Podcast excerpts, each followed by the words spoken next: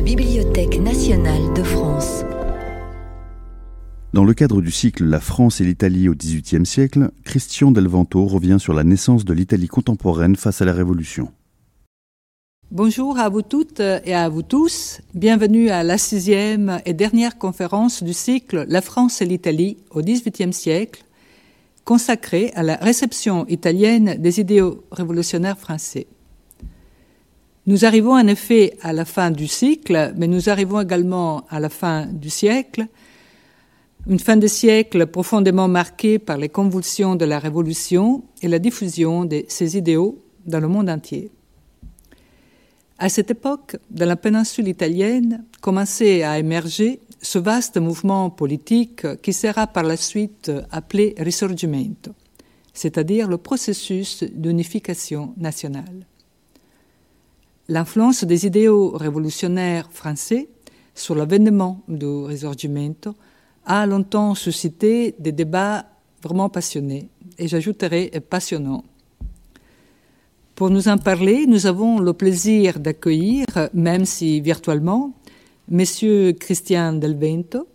professeur de littérature et civilisation italienne du XVIIe, euh, euh, siècle à l'Université Paris-Sorbonne Nouvelle. Grand connaisseur de la période révolutionnaire et napoléonienne, Monsieur Del Vento à son actif un grand nombre de travaux sur le thème dont il est question aujourd'hui. Permettez-moi de vous en citer quelques-uns. Quand Alfieri écrivait français,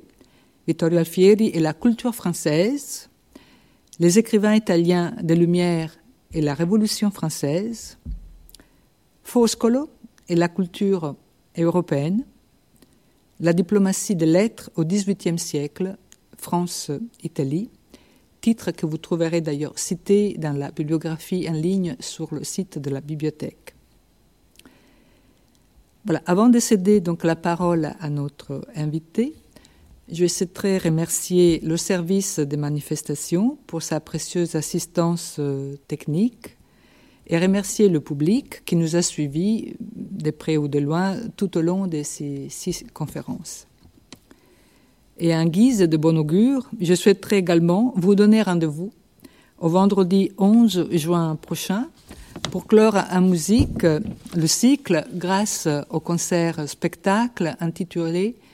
Une soirée au salon, interprété par l'ensemble Le concert de la loge. Par ce concert spectacle, nous évoquerons l'effervescence des salons parisiens du XVIIIe siècle, où la musique italienne était largement interprétée et suscitait bien des débats.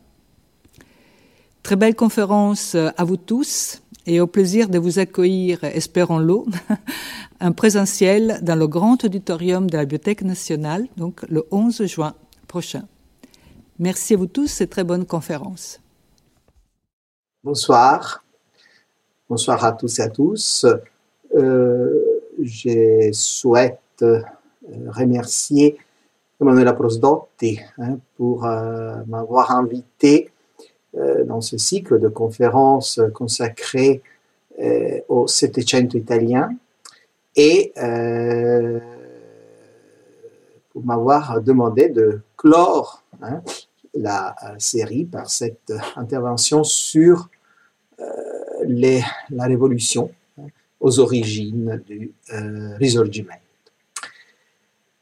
Et euh, je souhaite aussi euh, remercier tout le personnel de la Bibliothèque nationale de France pour l'aide hein, qu'il m'a donnée dans la réalisation de cette conférence un peu exceptionnelle, puisque nous ne pouvons pas nous rencontrer en présence, donc dans les locaux de la Bibliothèque nationale, et euh, cela se passe à distance. Donc, euh, fixer la révolution, c'est là un problème que l'Italie importe de France. Et ce, même euh, sans qu'il y ait jamais eu de révolution en Italie. On peut dire en effet qu'au XIXe siècle, la construction de l'État unifié dans la péninsule se fit sous l'exclusion préalable et préjudicielle du mouvement révolutionnaire. Pourtant, l'Italie n'a connu jamais de véritable révolution. Celle des origines du risorgimento, de la filiation révolutionnaire de l'Italie contemporaine, est une question majeure de l'histoire italienne. Elle est étroitement euh, liée au problème plus général du rapport entre lumière et révolution, à la manière dont se fit la rencontre entre la culture italienne des Lumières et l'événement de la Révolution française. Cette question contient en elle-même tout un ensemble d'interrogations qui s'organisent sur deux niveaux. D'une part, les différentes attitudes et réactions face à l'exportation en Italie, effectuées à la pointe de baïonnette des principes révolutionnaires français à partir de 1796, à savoir la part que la Révolution eut effectivement dans les événements et les conflits idéologiques et politiques qu'il est coutume d'appeler risorgimento. D'autre part, les réactions des milieux intellectuels italiens face aux événements français, à partir de 1789 et jusqu'à nos jours, à savoir le débat plus proprement historiographique sur les origines du risorgimento. Autour de la Révolution française d'abord, puis de les questions entre révolution et jacobinisme, se déroule tout au long du 19e et 20e siècle le débat relatif au processus d'unification politique de la péninsule. Dès son origine, en effet, le problème de la nation apparaît lié à celui du triomphe de la Révolution française en Europe. Le débat se développe autour de la filiation révolutionnaire du Risorgimento, ou au contraire de l'inapplicabilité du modèle révolutionnaire français à la spécificité du cas italien, voire de la revendication d'une voie italienne à la modernité. En court-circuitant la parenthèse révolutionnaire et napoléonienne, le risorgimento prendrait source dans la politique de réformes menée au XVIIIe siècle. Les premières réflexions historiographiques italiennes sur la Révolution française remontent au lendemain de la proclamation de l'Assemblée nationale aussi bien chez ceux qui envisagent les perspectives d'une reprise révolutionnaire que chez ceux qui euh, s'interrogent sur les modalités euh, d'une sortie de la révolution. C'est à cette bipartition de positions à l'égard des événements qui ont marqué la dernière décennie du XVIIIe siècle que l'on fait remonter la distinction entre modérés et démocrates. C'est autour d'elle que se développe l'affrontement politique et que s'articule le débat historiographique dans l'Italie post-révolutionnaire. C'est à quoi on assiste dans la confusion des événements et dans les échos des batailles, c'est euh, à des réflexions à chaud sur les événements. Et ces réflexions se forment nécessairement à partir d'un horizon fait d'incertitudes, de craintes face aux changements et aux remises en question d'un ordre ancien dans lequel ces intellectuels, aristocrates ou pas, avaient le plus souvent trouvé leur place. Cependant, dans les textes de cette période, émerge tout un ensemble de lectures, de schémas interprétatifs et de catégorisations qui nourriront par la suite la vexata questio de l'interprétation de la Révolution, ainsi que celle du rapport entre culture des Lumières et culture révolutionnaire. C'est bien la naissance d'une historiographie à laquelle on assiste. On retrouve en effet chez ces hommes de lettres la conscience très nette qu'une époque est en train de s'éclore et qu'émergent des temps nouveaux dit-on que la nouvelle conscience politique, philosophique, littéraire, mais aussi juridique du siècle de lumière n'avait qu'en partie annoncé. Ces témoins appartiennent à des générations et à des régions de l'Italie différentes, et ils auront, face aux événements, des réactions variées. Ils seront aussi appelés à jouer des rôles de nature différente durant la période révolutionnaire et napoléonienne. Des écrivains appartenant à des générations différentes comme Pietro Verri Alessandro Verri, Vincenzo Cuoco, Ugo Foscolo peuvent ressentir le même besoin d'interroger les causes de la révolution. Par-delà la question des générations, on peut cependant distinguer tout un ensemble de réactions qui vont de l'enthousiasme du jeune Foscolo ou de Vincenzo Cuoco jusqu'à des attitudes beaucoup plus réservées, sinon hostiles, comme celles de Melchiorre Cesarotti ou d'Alessandro Verri. Ce qui est certain, c'est que la Révolution et son exportation italienne entraînent, chez plusieurs de ses auteurs, une réconsidération des principes fondamentaux de Lumière. Ainsi, même lorsque l'attitude face aux événements n'est pas exprimée de façon explicite, comme dans le cas de Beccaria, il est difficile de ne pas constater que les événements exercent une forte influence sur la pensée et l'œuvre de ses écrivains. L'influence de la pensée de l'auteur euh, du traité des délits et des peines paru en 1764, fut sans doute très importante lors de la Révolution, en particulier au cours des débats concernant le Code pénal de 1791 et la question de la peine de mort. Pourtant, l'analyse de ces écrits de 1791-1792 permet de mesurer la façon dont la Révolution amena Beccaria à considérer avec davantage de circonspection ces idéaux de jeunesse, des idéaux en vertu desquels les hommes devaient être égaux devant la loi, conformément à la critique de la noblesse menée par le groupe du café dans les années 1760. Quant à Melchiorre Cesarotti, si sa pensée politique semble parfois peu cohérente, il n'en reste pas moins vrai que ce cas apparaît exemplaire d'un processus de révision des Lumières, sous l'effet du choc émotif produit par les événements français, puis italiens. Par-delà l'involution conservatrice de celui qui sera célèbre dans toute l'Europe pour avoir été les traducteurs euh, de la, euh, des chants d'Ossian, euh, dans la traduction de Cesarotti, ne l'oublions pas, Napoléon même lisait hein, les poèmes de Macpherson, eh bien, par-delà son évolution conservatrice et par-delà un indéniable opportunisme qui l'amène à appuyer tous les gouvernements qui se succèdent en Vénétie, pourvu qu'ils assurent le maintien de l'ordre et de la propriété, ce qui est en jeu, c'est la redéfinition des concepts d'égalité et de liberté, qui peuvent s'avérer dangereux s'ils sont mal compris par la plèbe. Sa conception politique se réélabore à partir d'une foi dans le modèle politique anglais, le seul à assurer un équilibre raisonné selon un principe de modération qui se traduit chez lui par l'assimilation entre parfait citoyen et parfait chrétien, et par la non-remise en question de la disparité des biens et des propriétés. La révision des idéaux de lumière s'exprime du reste souvent à travers la référence au modèle anglais, comme on le constate aussi chez des écrivains très différents, tels Vittorio Alfieri, Alessandro Verri ou Ugo Foscolo. Il s'agit là d'une tendance commune chez ceux qui connurent le XIXe siècle, même si le rejet de la Révolution n'implique pas nécessairement un repli vers des positions politiques que l'on pourrait définir comme réactionnaires. Les réserves envers les dérives révolutionnaires sont parfois poussées jusqu'à la gallophobie. À peine plus retenue dans les écrits d'Alessandro Verri, elle est explicite et sanglante chez Alfieri. Euh, qui pourtant avait théorisé la violence révolutionnaire hein, dans l'avant-dernier chapitre de son traité de la tyrannie, terminé à Paris en mars 1790, sous l'impression des premiers mois de la Révolution. Et dont Petitot, en lisant la traduction de 1802, écrivait que l'exagération des principes qui ont dominé en 1793 ne pourrait donner qu'une faible idée de ces sentiments féroces.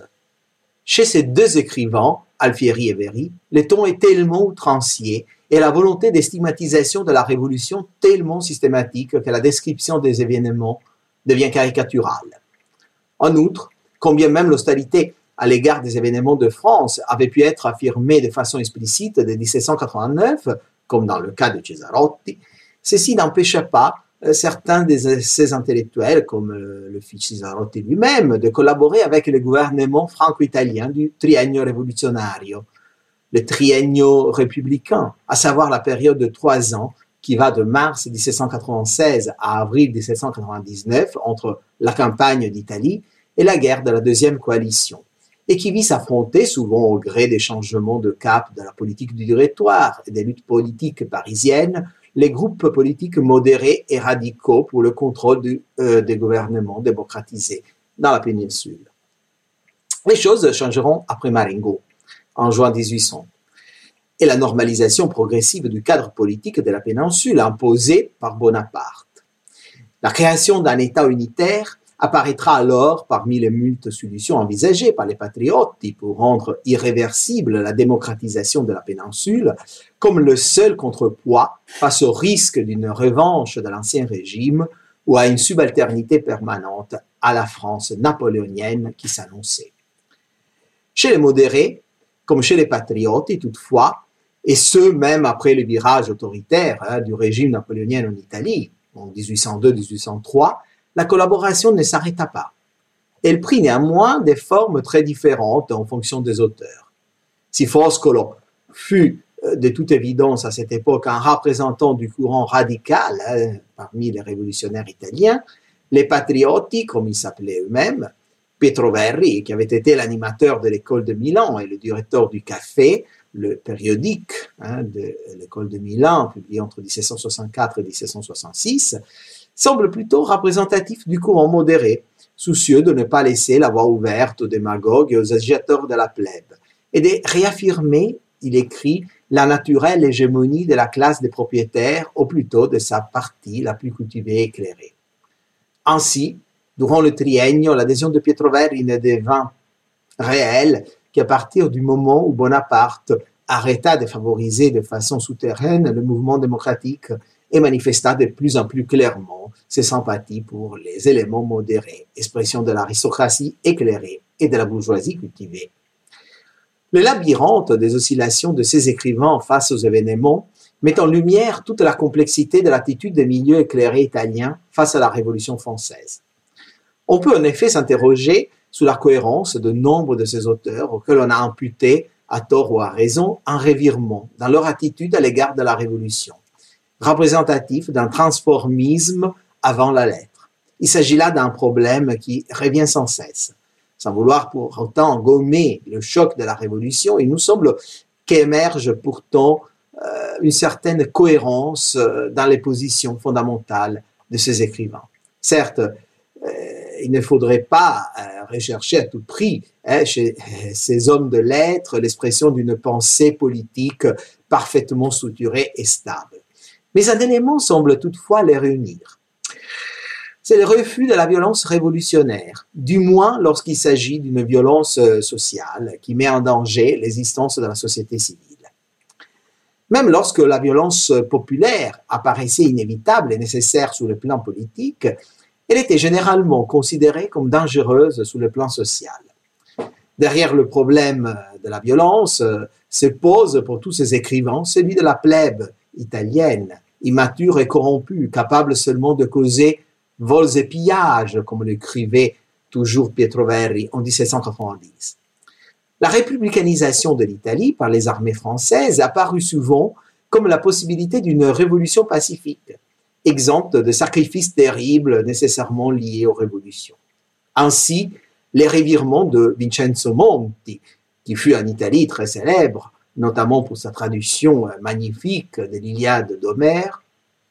exprimaient aussi une certaine idée de la révolution, celle établie par Thermidor et soustraite par un jugement sans appel à l'expérience jacobine et à la terreur. Cette idée se retrouve du reste déjà dans l'œuvre de Vincenzo Monti de 1788, alors qu'il était encore à Rome le secrétaire du neveu du pape euh, Pie VI, euh, Papa Braschi, dans la première version d'une tragédie, Caio Gracco, où il avait mis en scène le problème de la conquête du pouvoir au moyen de la violence populaire. Dans la version définitive, représentée en 1803, il célébrera la défense à outrance des lois et de la légalité contre toute tentation de violence sociale. La violence populaire se retrouva très tôt, après 1789, donc bien avant l'expérience du triennio euh, révolutionnaire, au centre de réflexion sur les causes de la révolution. Réflexion qui s'attachait à trouver une explication aux événements français afin d'éviter que l'Italie n'encourut les mêmes dangers. Immédiatement après 1789, même parmi les partisans de la Révolution, on regrette que la monarchie constitutionnelle en France n'ait pas pu être réalisée sans traumatisme, sans empêcher les atrocités principalement liées à l'actualité, comme le soulignera dès 1791 l'écrivain Napoli Signorelli dans son supplemento alle vicende della cultura delle Sicilie un supplément aux événements de la culture des Siciles. Dangereuse et redoutable sur le plan social, la violence populaire apparaissait inévitable et nécessaire sur le plan politique. Bien plus, on la tenait pour l'élément essentiel de légitimation de la Révolution française, élément qui en revanche aurait fait défaut à l'Italie. Pietro Verri, même après Thermidor, continuait à défendre la Révolution, qui selon ses propres termes n'était pas le travail de quelques factieux pour diriger la nation, naissait par un mouvement spontané de la grande pluralité du peuple. À ce peuple, cependant, il opposait la plèbe, immature et corrompue, capable seulement d'y causer vols et pillages. Mais Verri ne s'arrêtait pas là. Le regard tourné vers l'expérience milanaise des réformes réalisées par le gouvernement autrichien et lié à une vision désormais idéalisée du rôle moteur d'une noblesse entièrement renouvelée, il exaltait les nobles lombards, cultivés et vertueux, en regard de la noblesse oppressive, vicieuse et ignorante de France et d'Allemagne. Si en France,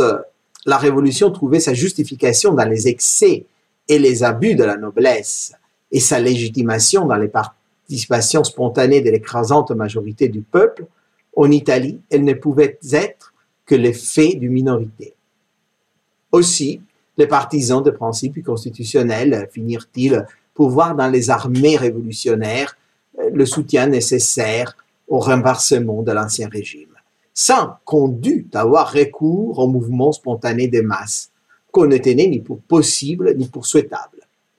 C'est ce qui aurait permis dans les États italiens le miracle d'une révolution opérée sans violence populaire, excluant ainsi le moment jacobin et tous les risques qu'il comportait. L'Italie, au début de sa républicanisation, apparaissait comme l'exemple unique et heureux de la révolution pacifique, exemple de traumatisme du conflit social. En septembre 1796, la Société d'instruction publique de Milan lance alors un grand concours, lequel des gouvernements libres convient le mieux au bonheur de l'Italie? Il s'agit d'un laboratoire politique pour une nation qui jusqu'alors n'avait été qu'imaginé. L'objectif était fixé par l'annonce du concours. Notre premier devoir, on lit, dans les circonstances heureuses où nous nous trouvons, est donc d'ouvrir aux talents italiens une vaste carrière dans laquelle, en traitant les grands intérêts de la nation entière, ils fassent connaître au peuple les principes éternels de liberté et d'égalité. L'expression nation italienne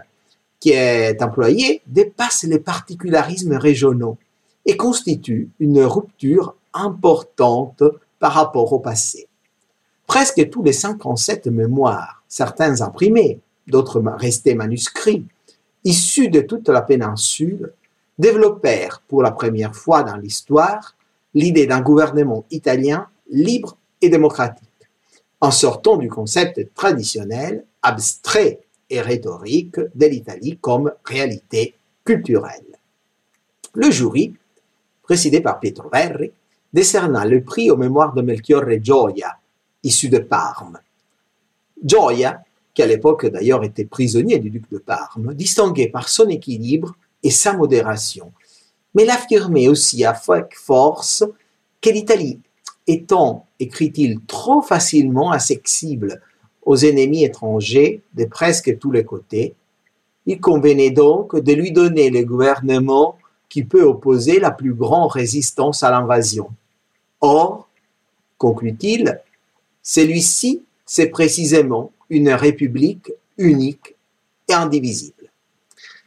Matteo Galdi, exilé de Naples après une des premières conjurations républicaines dans la péninsule, celle de mars 1794, collaborateur à Onei en 1715, puis à Alba en 1796 de Filippo Buonarroti, le révolutionnaire toscan qui concevra la conjuration des égaux avec Babeuf, dans sa dissertation sur la nécessité d'établir une république en Italie, nécessité d'établir une république en Italie, qui eut un large succès et fut euh, fois euh, réimprimé dans les années immédiatement euh, suivantes, reprenait l'idée de l'ouverture culturelle innée et de la modération des élites italiennes qui rendaient inutile la violence et la dangereuse alliance avec les masses populaires. Les révolutions, écrit-il, parmi nous se font placidement sans violence, sans massacre, sans guillotine, suivant une progression d'événements continus, tous favorables, qui changent l'opinion, éclairent les esprits, rétablissent l'esprit public, rendent la République aimé et convenable à tous. Mais les tableaux optimistes dressés par Galdis se heurta très rapidement à la réalité des révoltes qui endeuillèrent un peu partout l'établissement de gouvernements révolutionnaires. La violence populaire et le défaut de participation des masses à la révolution passèrent alors au centre du débat qui se développa pendant le triennio révolutionnaire autour de la révolution italienne, comptant alors tantôt comme illégale en regard de la Révolution française, pour qui redoutait les conséquences sociales de la républicanisation, tantôt comme passive pour ceux qui euh, se voyaient privés de son soutien indispensable dans la réalisation des réformes sociales. De là aussi les hésitations, c'est même du groupe de patriotes, redoutant d'une part un peuple qui pouvait devenir une masse de manœuvres potentielles au moment de la réaction, et qu'il fallait donc contrôler, dont il fallait surtout tempérer le potentiel destructeur, conscient, d'autre part, de la nécessité de galvaniser les masses et les gagner à la cause révolutionnaire. L'aspect le plus significatif de ce débat est sans doute que l'interprétation modérée de la révolution avait pris forme dès le triennium révolutionnaire. Grâce à l'expérience française, l'Italie pouvait donc faire l'économie des terribles sacrifices attachés d'ordinaire aux révolutions. Notables et élites politiques modérées virent dans l'importation de la révolution l'instrument pour éviter et maîtriser la violence populaire. Au cours de la période napoléonienne, une des priorités sera de faire en sorte que l'Italie, dans son processus de transformation politique et sociale, évite les débordements qu'avait connus la France durant l'épisode de la terreur.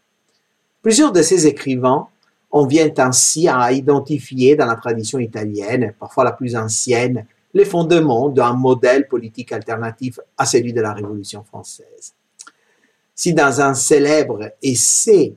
d'il y a 50 ans, euh, Giulio Bolatti euh, retrouvait euh, ainsi dans les romans philosophiques de Vincenzo Cuoco euh, le Platon in Italia, Platon en Italie, publié entre 1804 et 1806, cette quête d'une primauté nationale qui serait l'expression du conservatisme politique italien et du retard culturel de la péninsule, dans sa propre relecture de l'ouvrage de Cuoco, Antonino De Francesco, historien italien contemporain, a montré par contre comment le parcours à rebours dans l'histoire italienne et la reprise du mythe d'une ancienne sagesse de l'Italie pré-romaine et étrusque représentait en réalité plutôt une réponse au mythe celte élaboré dans la France napoléonienne pour justifier son hégémonie politique en Europe. Quoi qu'il en soit, le livre de Cuoco montrait bien, au début du XIXe siècle, la centralité de la question des origines de l'Italie, désormais engagée dans un processus de construction de la nation qui passait aussi par l'invention d'une histoire commune. On retrouve donc ici les racines d'une question qui deviendra centrale dans le débat au tournant du siècle et dans la première moitié du XXe siècle, à savoir la recherche de ce que l'on pourrait appeler une voie italienne vers la modernité, qui reliant Dante, Machiavel et Vico à Cuoco, Mazzini et Gioberti, en passant par les réformes du XVIIIe siècle,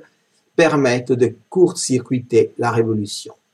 Après la chute du régime napoléonien, dramatiquement marquée à Milan par les massacres de la journée des parapluies en avril 1814 et la restauration, le problème devait se résumer en ces termes. Comment reproduire les conditions susceptibles de permettre de révolutionner heureusement, encore une fois, l'Italie? C'est seulement dans la première hein, décennie du XIXe siècle qu'on prend euh, l'opposition entre révolution et réforme. Opposition introduite quand on se demande comment fixer la révolution, euh, pour reprendre une expression promise à un grand succès, utilisée pour la première fois en 1801 par Jean-Esprit Bonnet dans son essai sur l'art de rendre les révolutions utiles. On introduit alors une solution de continuité entre révolution et réforme. Les réformes sont lues comme un antidote contre l'accélération révolutionnaire et, a posteriori, toute l'historiographie modérée réinterprétera les événements de la fin du XVIIIe siècle et le parcours personnel de nombre de protagonistes de la période révolutionnaire sous la base d'un nouveau critère distinctif, à savoir l'adhésion ou non au robespierrisme, qu'on identifie désormais sans nuance au jacobinisme et à la révolution tout entière. Le cas de Cuoco est à cet égard exemplaire. Exilé à Milan après la répression sanglante de la République parthénopéenne de 1799, l'écrivain méridional publia dans les courants de l'hiver 1801 son Saggio storico sulla rivoluzione di Napoli, essai historique sur la révolution de Naples, à l'intérieur de la campagne bien particulière orchestrée par les patriotes cisalpins qui visait à soutenir la guerre entre la France et l'Angleterre, à outrance contre l'Autriche et contre le règne de Naples également, afin d'unifier et de démocratiser définitivement la péninsule. Bien plus, dans son essai, Cuoco se déclare ouvertement en faveur de l'extension des droits politiques et du suffrage universel. Et pourtant, Cuoco sera bientôt lu sur la base de la prétendue opposition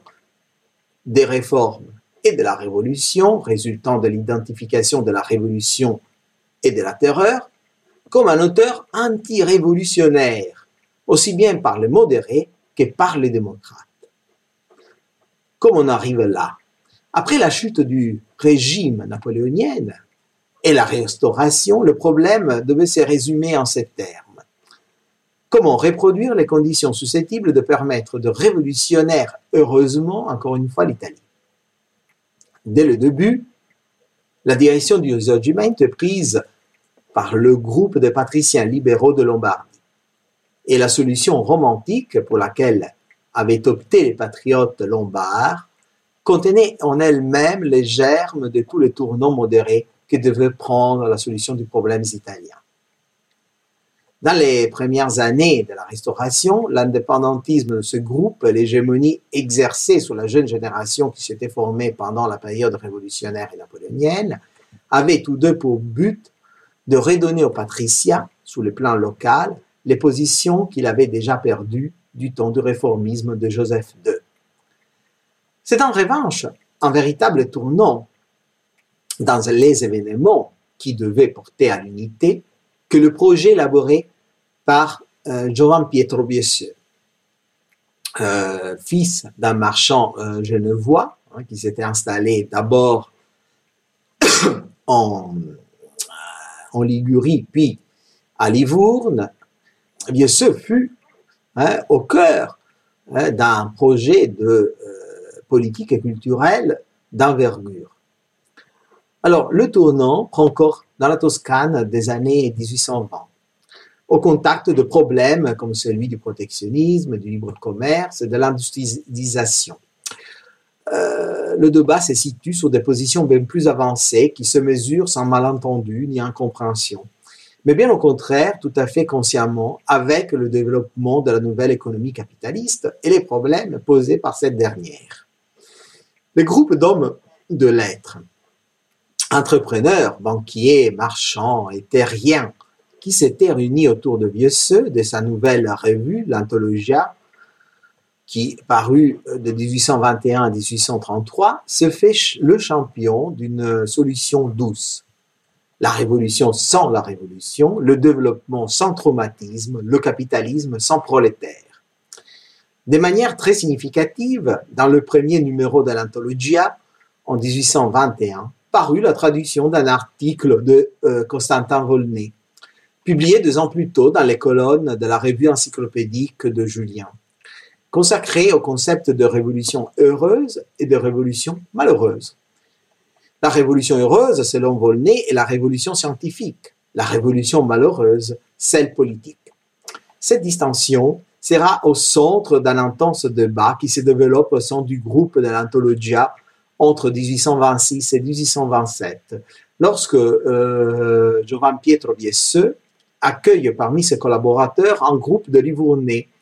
les banquiers euh, Sansone Usielli et Pietro Bastoggi, et le jeune Enrico Maier, fondateur du bien plus progressiste Indicatore Livornese, proche de Mazzini. Le groupe de Livourne, qui trouvait son origine dans une réalité économique très différente et pour nombre d'aspects bien plus avancés que le reste de la Toscane, proposait comme modèle politique celui de l'Angleterre. Les Florentins du groupe et Vieux lui-même, qui était pourtant issu de ce milieu industriel et marchand livournais, aperçoivent en revanche dans le modèle politique anglais le péril d'une révolution malheureuse. La mémoire du massacre de Peterloo en 1819 était encore vive dans les esprits. Et ils se demandent si dans la situation de concentration urbaine qu'on connaît le prolétariat anglais, un nouveau 1789 serait possible. Vieux observe qu'en France, l'acteur de la Révolution a été la bourgeoisie, et que c'est la cécité de la cour et de la classe dominante qui a contraint la bourgeoisie à faire alliance avec les masses urbaines. Dans le cas de la Révolution française, c'est la dissolution de cette alliance qui avait permis la sortie de la Révolution. Dans les cas anglais, en revanche, l'acteur de la Révolution ne pouvait plus être la bourgeoisie, mais le prolétariat. L'élite bourgeoise, en effet, serait la victime d'une telle révolution. Ainsi, pour Vieux-Seux, la solution était de susciter l'émergence d'une hégémonie culturelle commune à la bourgeoisie et aux ouvriers, afin de réaliser une révolution qui fût heureuse, c'est-à-dire privée d'accélérations historiques fortes et d'actes de violence mais conduite au contraire par le biais des réformes. La politique culturelle toscane non seulement se fait donc le champion d'un véritable révisionnisme historiographique, mais elle endosse la culture réformatrice dans un sens antirévolutionnaire.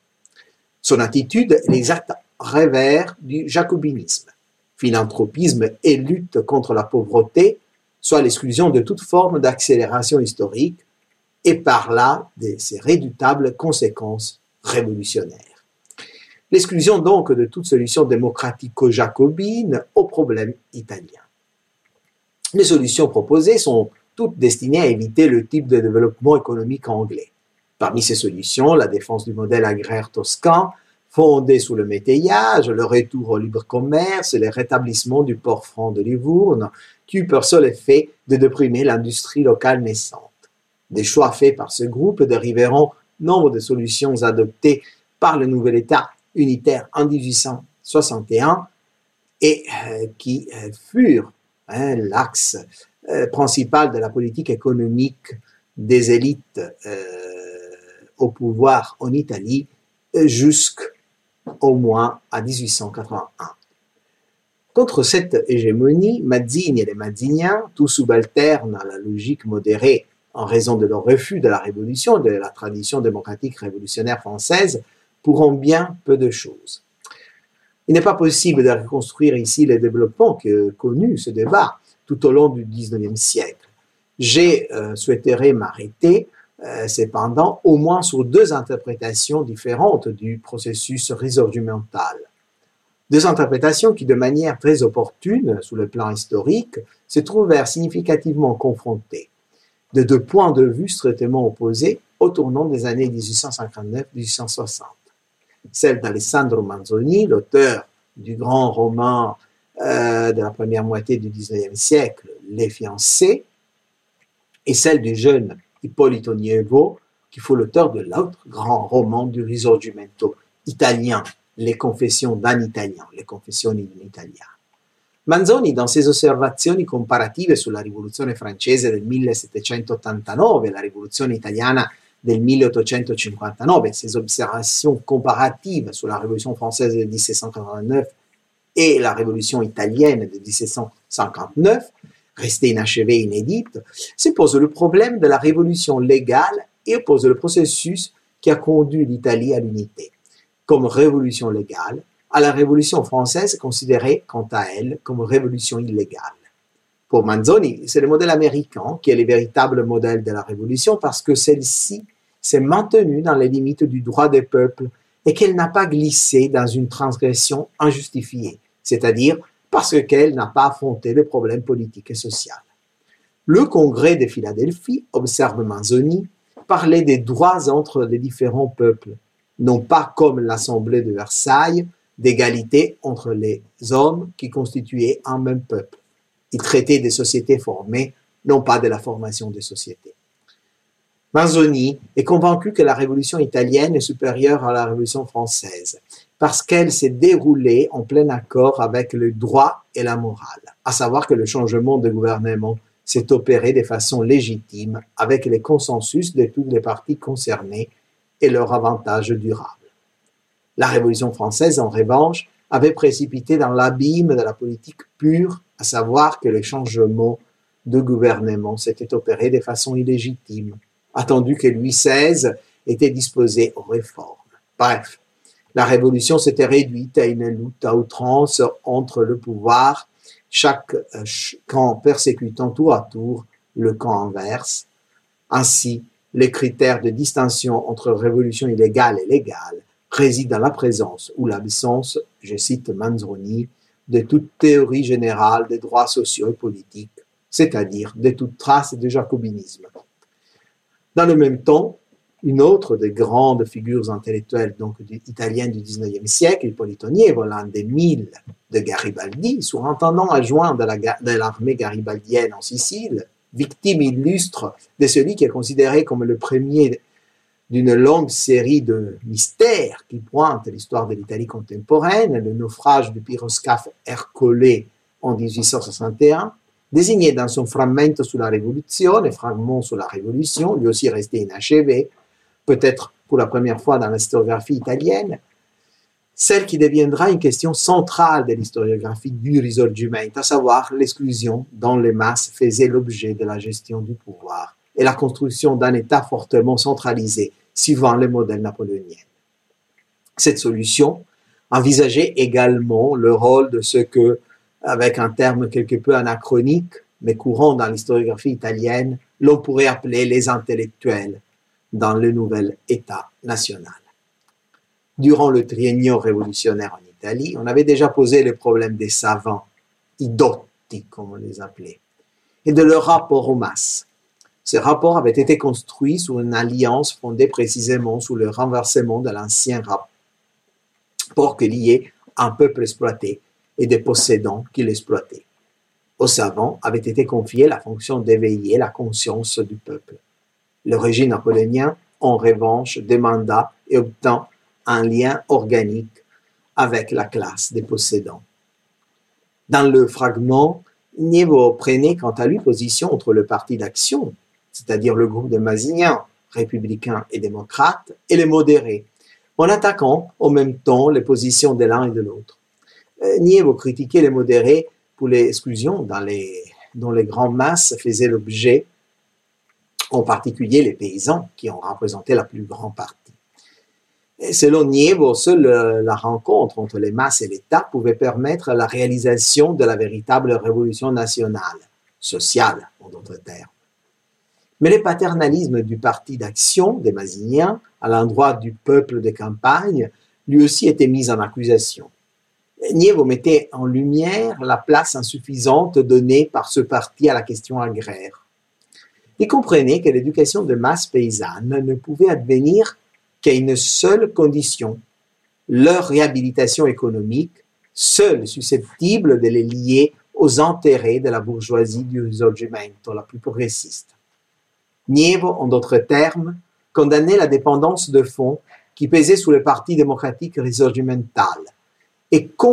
revendiquait la priorité de la solution économique sur la solution strictement éducative, en échangeant exactement les termes du programme de Mazzini. Bien plus, pour Nievo, il fallait reconnaître des droits politiques plus amples aux couches pauvres en élargissant de manière décidée le suffrage. Il s'agissait de soustraire aux classes possédantes le droit exclusif de refouler les causes de l'antagonisme qui les opposait aux paysans et de soustraire les foules, la plèbe, à leur fonction passive. À la fin du XIXe siècle, deux interprétations contradictoires du Settecento italien illustrent par l'exemple de lignes historiographiques autour desquelles devait se développer le débat italien sur la naissance d'une culture et d'une identité nationale et son rapport avec la Révolution tout au long du XXe siècle. Elles furent formulées à 15 ans d'écart par Josué Carducci, le grand poète et homme politique issu des rangs du républicanisme démocratique, prix Nobel de littérature en 1906, qui occupa la première chaire de littérature italienne créée à Bologne en 1860 et qui, durant les 50 premières années de l'Italie unifiée, contribua à consolider une culture et une identité italienne fortement imprégnées de l'esprit du Risorgimento. Son expérience et ses réflexions littéraires, pédagogiques et politiques reflètent le débat idéologique concernant l'effort de nationalisation du pays dans la seconde moitié du XIXe siècle. La première citation est tirée d'un test fugueux de 1884, plein d'invectives contre les détracteurs d'une série de la Révolution et d'une série de douze sonnets qu'il avait intitulés en hommage à la Révolution Saïra. Dans ce texte, il exalte vivement les valeurs de la Révolution française et reconnaît l'importance de ces immortels principes pour la formation de la nouvelle Italie, comme il l'appelle. La valeur y est raffirmée non seulement des idées de 1789, mais aussi de l'issue dramatique et violente de la Révolution, jusqu'à la journée lumineuse de Valmy, celle-là même où Goethe, qui assista à la bataille, voulut saisir, dans la victoire de l'armée française, le début d'une nouvelle ère pour l'humanité. Dans le Saïra, la révolution de 1789 et l'entrée en 1796 des armées du directoire dans la péninsule marquaient aux yeux de Carducci la fin de la décadence morale et civile de l'Italie. Le réveil est l'aube d'une œuvre de civilisation et de modernisation de la société italienne qui n'aurait pas pu se produire sur la seule base des forces internes de la péninsule. Mais dans un autre texte de la fin de 1895, del Risorgimento Italiano, du Risorgimento italien, publié dans l'anthologie Letture del Risorgimento Italiano, lecture du Risorgimento italien, en renversant le jugement précédent, Carducci nationalisait les Lumières italiennes pour les rapprocher du mouvement risorgimental dont il fixait le début dès 1748, date du traité d'Aix-la-Chapelle, et revendiquait l'amélioration, la renaissance et le progrès de la société italienne des années 1749-1789, prémisse de cet éveil de l'esprit de la nation qui conduirait à l'accomplissement, avec la prise de Rome en 1870, de l'unité politique de la péninsule. Pour Carducci, désormais bien éloigné de l'esprit révolutionnaire et républicain de sa jeunesse, et appelé à devenir de plus en plus le prophète de l'Italie d'Humbert Ier, les réformes politiques de la seconde moitié du XVIIIe siècle avaient promu la renaissance de la nation. Les réformes économiques, législatives et sociales mises en œuvre par des princes nouveaux et par une bourgeoisie, écrit-il, éclairée et disposée à rabaisser les abus de l'aristocratie féodale et les ingérences de l'ordre ecclésiastique, avait mené à terme une profonde transformation de la société italienne. Toutefois, Carducci reconnaissait à la Révolution le mérite d'avoir sauvé l'Italie d'une, écrit-il, réabsorption autrichienne et d'avoir attisé chez la bourgeoisie, grâce aux exemples venus de France et aux stimulations de Napoléon, les sentiments très vifs et féconds de la conscience nationale. Carducci n'exclut donc pas la révolution du risorgimento, mais n'a plus que la fonction de catalyseur d'une tendance au renouvellement culturel, social et politique déjà bien amorcée au sein de la société italienne. Dans les deux lignes historiographiques autour desquelles se décline le jugement de Carducci, même si pour des raisons différentes, le caractère central de la révolution est sauvegardé. Cette particularité euh, du jugement de Carducci nous permet de définir, en regard du courant modéré, l'évolution du mouvement démocratique du 19e siècle. Et la solution qui fut donnée au problème de l'unité au 19e siècle et qui s'est consommée pour l'essentiel à l'intérieur du Front démocratique lui-même, dans l'affrontement qui avait opposé d'un côté les héritiers politiques et idéologiques de la Révolution et de l'autre Mazzini, occupé avant tout à exorciser le moment révolutionnaire et exclure de l'idéologie démocratique, laissant ainsi sa dépendance à l'endroit de la question préjudicielle modérée et anti-jacobine. Privé dès lors de son référent idéologique propre, la euh, idéologie démocratique de la fin du XIXe siècle verra la radicalité de sa position antimodérée refluer toujours plus dans l'agressivité nationaliste sur la longue durée du libéralisme post-unitaire, au point de devenir le patrimoine des forces qui renforceront le nationalisme d'abord, puis le fascisme. Dès la fin du XIXe siècle, Carducci annonce l'interprétation qui sera celle des historiens nationalistes. Ces derniers feront remonter la renaissance de la nation aux réformes que les princes éclairés avaient mises en œuvre au XVIIIe siècle avec la collaboration d'une nouvelle bourgeoisie contre les abus de l'aristocratie féodale et l'ingérence de l'ordre ecclésiastique. Ainsi, avait-il refusé de faire du Risorgimento l'héritier de la Révolution française et de l'expérience du triennio révolutionnaire. On rejette ces deux moments comme une simple parenthèse pathologique ouverte dans l'histoire de l'Italie moderne. Si au lendemain de 1818, l'interprétation nationaliste trouvera chez Giovanni Gentile son principal défenseur, Giovanni Gentile, rappelons-nous l'idéologue du fascisme, au tournant du siècle, c'est plutôt le philosophe et historien Benedetto Croce, grand euh, touriféraire hein, du néo-idéalisme, et dont on connaît l'influence hein, qu'il exerça sur la culture italienne dans la première moitié euh, du XXe siècle, qui établit définitivement l'interprétation libérale et modérée du Risorgimento. Pour Croce, jacobinisme et terreur sont les deux imperfections, c'est ainsi qu'il s'exprime, des révolutions. Parce que l'humanité, écrit-il, a accompli et continue d'accomplir les révolutions les plus profondes sans violence à travers les luttes habituelles de la vie humaine, tandis que les terreurs montrent les limites des révolutions à tel point, dit-il, qu'ils ont mis fin à des réactions plus ou moins graves et à des dictatures, à des tyrannies et à des absolutismes, puis ont repris le chemin du progrès par la force, mais non plus par la violence. Les contradictions de la Révolution française, suspendues entre l'aspiration anxieuse vers la liberté et la réalité de la terreur, devait être cherché dans l'influence profonde et dans la prédominance du filon jacobin qui faisait de la violence la règle de l'action politique et brisait l'équilibre entre force et consensus. Dans sa storia d'Italia, histoire d'Italie, 1828,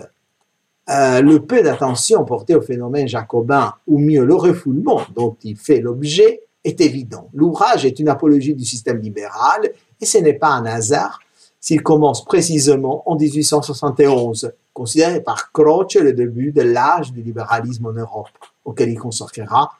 trois ans plus tard, en 1931, sa Storia d'Europa nel secolo XIX, hein, son histoire d'Europe au siècle XIX. Et il est tout à fait significatif que cette dernière histoire ne débute qu'en 1814, c'est-à-dire avec la Restauration, excluant ainsi à dessein de la fondation de l'Europe moderne, le moment révolutionnaire. Et la révolution est absent également, on l'a bien compris, dans l'histoire d'Italie. Ainsi, tout au long du XIXe siècle, de la première moitié du XXe, l'idée se dessine d'un mouvement jacobin réduit dans le sens où l'entendait Cuoco à une révolution passive, c'est-à-dire une révolution importée qui n'était pas qui n'avait pas jailli hein, euh, de l'esprit du peuple qui en faisait l'objet. Et donc un mouvement politique imposé par une minorité qui s'était appuyée sur les forces hein, des baïonnettes françaises, incapables donc de comprendre les aspirations profondes du peuple. Durant l'entre-deux-guerres, la vieille historiographie libérale nationaliste eut euh, bien souvent tendance à stigmatiser les jacobins italiens comme les représentants d'une minorité intellectuelle utopique et abstraite. Au cours euh, du vingtième des 20 ans hein, euh, de la période fasciste, Giovanni Gentile et les historiens proches du régime refusaient de faire du risorgimento l'héritier de la révolution. Faisant remonter à des époques plus éloignées la genèse historique de l'idée italienne, dont le fascisme serait l'aboutissement, il tendait à considérer l'époque française de l'Italie comme une parenthèse ou pire encore comme un facteur de retard du mouvement risorgimental. La sous-estimation de la rupture radicale représentée par les trienniaux révolutionnaires allait de pair avec une surestimation de l'importance de l'action des souverains réformateurs du XVIIIe siècle quant à la naissance d'une Italie moderne. Et ce même s'il entendait aussi, sous le plan philosophique, à critiquer la pensée libérale et matérialiste des Lumières, au bénéfice d'une exaltation de la culture romantique et spiritualiste du, de la période qui précéda le Risorgimento, des premières années du Risorgimento. Ces paradigmes ont été remis en question dès la fin de la guerre par ceux qui, à l'image de Gaetano Salvemini et Luigi Salvatorelli, de euh, grands historiens libéraux, ont tenté de réinscrire l'identité politique italienne dans le socle de valeurs républicains et démocratiques hérités de la Révolution. Ainsi, dans l'après-guerre, le triennio a été abordé d'une façon nouvelle, en particulier grâce aux travaux de Cantimori, Galante Garone et Saïta. Le débat historiographique et politique italien était alors en partie influencé par les thèses d'Antonio Gramsci qui, en s'opposant à l'interprétation traditionnelle du jacobinisme italien, jusque-là défini par l'abstraction de sa propre optique politique, avait montré un lien étroit entre le jacobinisme et le risorgimento, et présenté les jacobins non plus comme des grands idéalistes et des mauvais politiciens, mais comme des réalistes à la Machiavel. Par la suite, on reprochera aux lectures marxistes d'avoir fait du jacobinisme un paradigme, une véritable catégorie politique, en opposant à la révolution passive italienne un modèle de révolution française triomphante et en établissement une équation stricte entre jacobinisme et robespierrisme. On ne reconnaissait comme véritables jacobins que ceux qui, durant le triennium révolutionnaire, seraient restés fidèles au moment héroïque des l'an de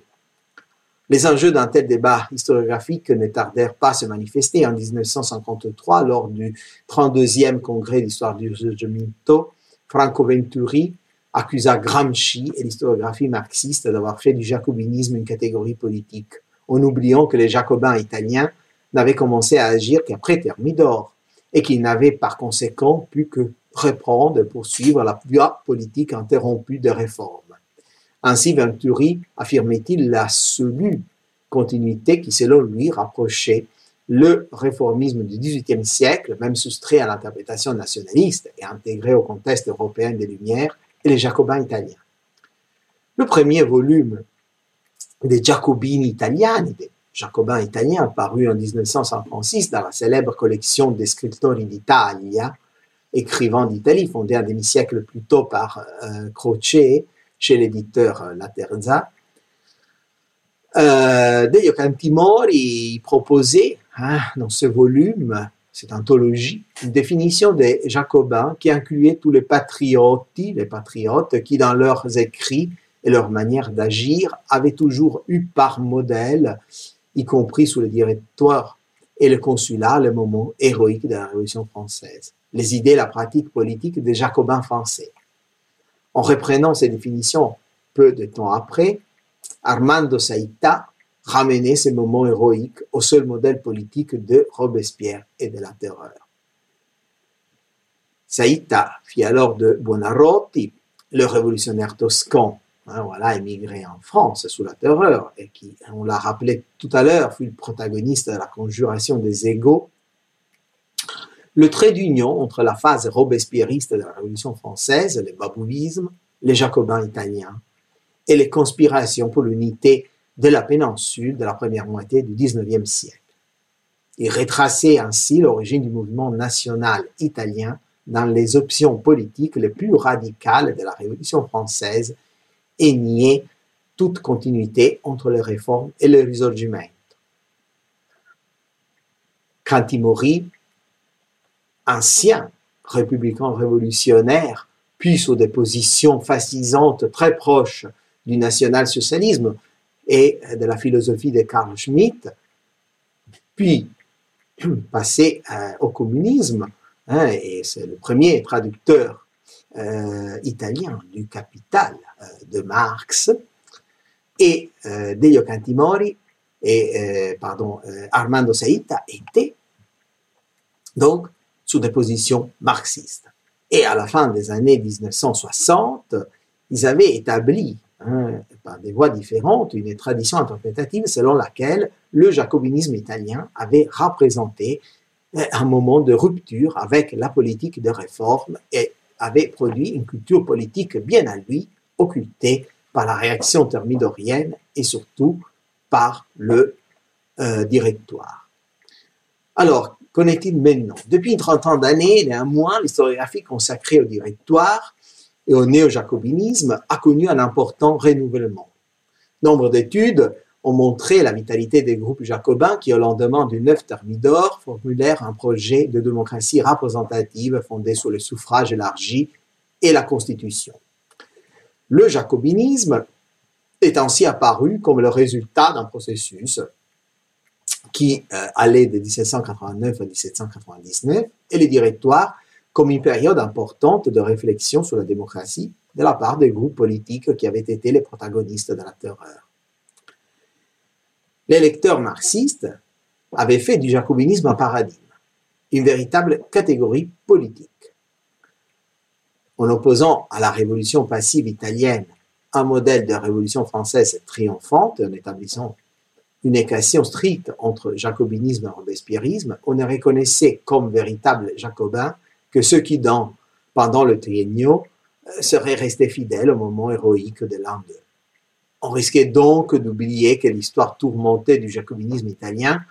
devait être replacée dans le cadre mouvant de la politique de bascule du territoire entre la fructidorisation de l'opposition monarchiste et la floréalisation du courant jacobin français.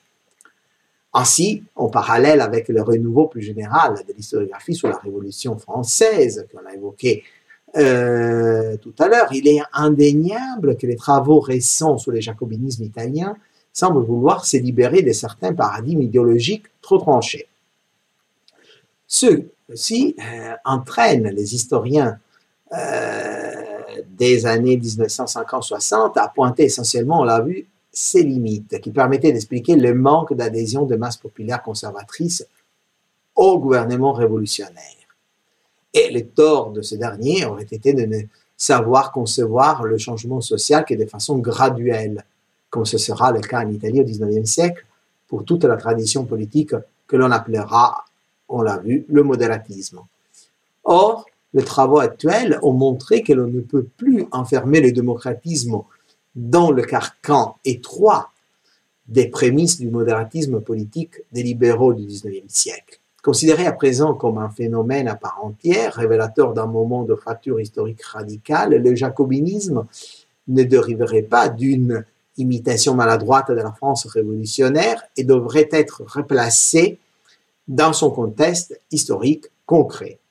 Peu à peu, le mouvement de patriotie est apparu sous une lumière différente on a montré en particulier que leur culture politique s'était largement élaborée pendant la période directoriale, bien qu'enracinée dans l'expérience de l'an 2 et dans certains cas à travers la médiation du babouisme. Si les patriotes eurent toujours pour modèle les idéaux de démocratie politique et sociale de l'an 2 et de la Constitution de 1793, le message de Buonarroti, conjuguant projet unitaire et démocratie radicale fut surtout hégémonique dans les années 1794-1795, après les premières conjurations jacobines. À partir de 1796, en revanche, les patriotis s'intéressèrent de plus en plus à la notion de démocratie représentative, à la liberté de la presse, à la liberté d'association et au renforcement du pouvoir législatif, seul moyen de garantir le respect de la souveraineté populaire contre toute dérive autoritaire du pouvoir exécutif. De manière générale, cette évolution politique se produisit sous l'influence déterminante du projet constitutionnel mûri dans les milieux démocratiques et néo-jacobins français. Sans renoncer au choix de la conspiration qui leur fut largement suggéré par les diplomates et les agents français opérant dans la péninsule, et qui devait connaître un important développement dans les années suivantes, les patriotis se tournèrent plutôt vers la bataille parlementaire sous l'impulsion de plusieurs néo-jacobins français proches de la cause italienne, parmi lesquels on rappellera au moins Marc-Antoine Julien de Paris. bien qu'elle eût globalement renoncé à l'ancienne dichotomie qui opposait jusque-là l'unitarisme et la démocratie radicale d'un côté, le fédéralisme et les modérantismes de l'autre, l'historiographie italienne s'est à nouveau partagée sur ce point. D'un côté, Antonio De Francesco euh, a parlé d'une adhésion convaincue et unanime des patriotis à la Constitution française de l'an 3, jugée comme une défense suffisante de l'ordre républicain et des conquêtes issues de la Révolution. Même dans ses aspects les plus censitaires, il refuse de donner un rôle central au sein des patriotes au parti unitaire qui s'inspirait de Buonarroti et critique l'identité des perspectives entre patriotis et jacobins de l'an 2. De l'autre, Luciano Guerci, se fondant sur une documentation indiscutable, soutient que les patriotis eurent toujours comme modèle la Constitution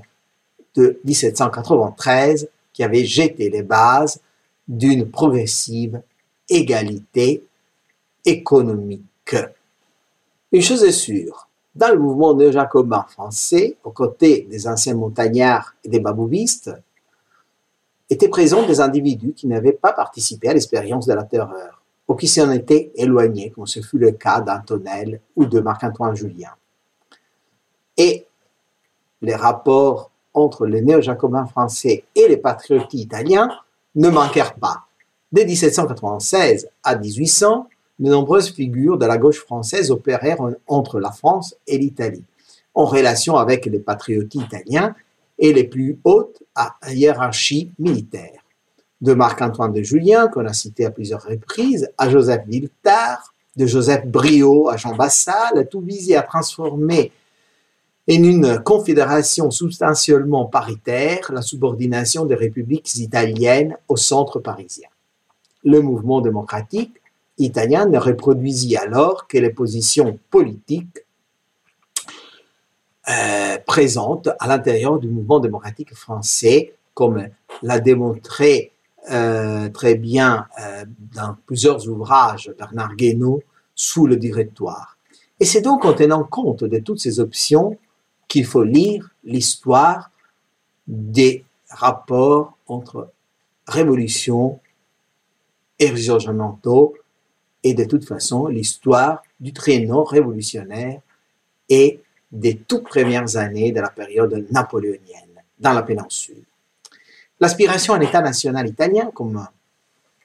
l'ont montré plusieurs études ces dernières années, existait déjà bien avant les premières déceptions des patriotes et pour la politique du territoire français. Le projet unitaire ne fut pas conçu en fonction anti-française, il faut le souligner, c'est bien l'une des euh, résultats les plus importants de l'historiographie italienne et française des 30 dernières années, mais euh, il n'a représenté dès le début que l'une des alternatives qui se présentait aux patriotes dans la construction d'une république démocratique égalitaire. Souvent, le projet unitaire fut activement propagé par les commissaires militaires et civils français de l'armée d'Italie, ceux-ci, issus en grande partie des rangs de la gauche révolutionnaire française, espéraient pouvoir intervenir sur les équilibres politiques parisiens en favorisant l'unification et la démocratisation de la péninsule. En France, les patriotes italiens pouvaient donc compter sur le soutien des milieux néo-jacobins qui, par une propagande bien orchestrée, tentèrent longtemps de susciter le consensus de l'opinion publique française autour du projet de création d'un État unitaire dans la péninsule. En Italie, se déroula une bataille politique de dimension beaucoup plus importante qui opposa de manière transversale les groupes dirigeants modérés et démocratiques des deux pays. Les néo-jacobins, en effet, étaient convaincus qu'un grand État dans la péninsule auraient offert un soutien dans leur combat contre les forces modérées qui avaient trouvé dans les directoires leur expression. Et la bataille pour l'indépendance et l'unité de la péninsule euh, naquit donc dans le cadre d'une stratégie développée en commun accord par les forces démocratiques italiennes et françaises contre le directoire à la faveur des commémorations nationales du 150e anniversaire de l'unité de la péninsule en 2011, le Risorgimento est revenu sur le devant de la scène. Une authentique révolution a eu lieu dans l'histoire de ce mouvement, ou plutôt pas tant, disons, dans l'histoire des événements politico-militaires, mais euh, dans celle, voilà, des racines du mouvement patriotique, des raisons qui ont conduit une génération de jeunes hommes et femmes à se mobiliser, à prendre les armes et à mourir pour la cause de l'unité et de l'indépendance italienne. Tenir le devant de la scène a été une nouvelle approche, celle des études culturelles, qui euh, considèrent les sources comme des productions discursives, tant celles qui appartiennent au domaine institutionnel que celles qui se réfèrent au monde de la littérature, de la musique, des arts visuels. Les productions discursives peuvent servir à impliquer des individus, à les mobiliser en vue d'un objectif à attendre. Dans le cas du risorgimento italien, le Front libéral et nationaliste a produit, outre des tests politiques parmi les plus célèbres, une moisson de romans historiques, d'œuvres poétiques, de pièces de théâtre, même de tableaux animés par l'idée de la nation. Dès l'appartenance des Italiens à une patrie commune, piétinée par les souverains restaurés et plus encore par l'Autriche. Chaque discours produit dans la sphère nationaliste servait à conforter les idées de fraternité, d'unité historique du peuple italien et son identification à une véritable famille. Le protagoniste absolu de cette saison de recherche, qui date euh, d'il y a 20 ans, a été Alberto Mario Banti, à partir d'un volume de, l'année 2000, hein, véritable étude pionnière hein, dans ce domaine, La Nazione del Risorgimento, la nation du Risorgimento, qui a mis en évidence l'existence d'un véritable canon composé de quelques textes particulièrement répandus parmi les Italiens à l'époque du Risorgimento et unifiés par les valeurs et les images qu'ils véhiculaient. Nous n'allons pas analyser ici l'impact des études culturelles dans les débats historiographiques sous le Risorgimento, loin s'en faut, il faudrait une conférence à elle tout seule, ni aborder les questions d'ordre méthodologique que pose l'utilisation de sources privées, journaux intimes, correspondances, mémoires, ainsi que compositions d'occasion et littérature autobiographique, au lieu de sources institutionnelles. Il n'est en effet pas facile de comprendre dans quelle mesure ces sources, par leur nature fragmentée et subjective, sont en mesure d'offrir des preuves authentiques et de donner une image globale parfaitement fiable. On a en effet parfois l'impression que le texte, dont l'historien sous-évalue le fonctionnement et les différents niveaux de lecture, prévaut sous le contexte et sur sa reconstruction fondée sur des sources documentaires. Il est toutefois intéressant, en conclusion de notre excursus, de voir les conclusions principales auxquelles cette nouvelle approche a amené. La première est que le discours patriotique avait adopté et résémantisé des images et des valeurs appartenant à l'origine de la, à la tradition catholique. La deuxième perspective adoptée par ces courants d'études place la famille et les rôles de genre au centre de la scène du risorgimento. En d'autres termes, l'intégrité de la nation italienne coïncidait avec celle des familles qui la composait réellement. C'est un acquis majeur, car il, il a réévalué le rôle des nouveaux acteurs exclus jusque-là du récit du risorgimento, les femmes et les classes subalternes, et a amené à réévaluer certains préjugés, voire postulats du débat que nous avons reconstruit aujourd'hui. L'idée d'un risorgimento comme processus subi comme révolution passive l'absence d'une véritable identité nationale et de sens patriotique. Dans un important livre publié quelques années plus tard, Alberto Banti et euh, l'autre important historien, historien de Risorgimento, euh, Paul Gisborg, bouleversant le paradigme interprétatif établi, ont pu parler du Risorgimento comme d'un phénomène de masse. La troisième conclusion, celle qui, de notre point de vue, est sans doute la plus dense d'implication, concerne la nature profonde de la nation pour laquelle on se battait et à laquelle on prétendait appartenir. On avoue que les racines françaises du risorgimento italien, exaltées par les uns, dénoncées par les autres, niées par certains, ont été au centre du débat historiographique pendant deux siècles. Ceux qui ont défendu la filiation révolutionnaire du Risorgimento ont affirmé que la nation du Risorgimento était une entité de nature volontaire et contractuelle, sous le modèle français. Or, le tournant culturaliste a au contraire mis en évidence les nombreuses références au sein du canon risorgimental aux images de la familiarité, de la parenté, de la descendance commune. En d'autres termes, à une conception de la nation fortement basée sur l'idée des sang, de la portée de la lignée, si ce n'est encore sur l'intégrité de la race. En étendant ses études au scénario européen, Banti a lui-même souligné que ce n'était pas du tout une particularité italienne, mais qu'on pouvait le retrouver dans les discours nationalistes construits dans d'autres pays à la même époque. Hein, c'est dans un livre de 2006, L'honneur de la nation et l'honneur de la nation, que euh, Banti a approfondi cet aspect de la question. Ce qu'en conclusion, nous voulons souligner, c'est que finalement, même si la nouvelle approche semble représenter une véritable solution de continuité par rapport au débat historiographique sur le risorgimento, en réalité, elle a fini pour s'inscrire entièrement et en assumer les enjeux.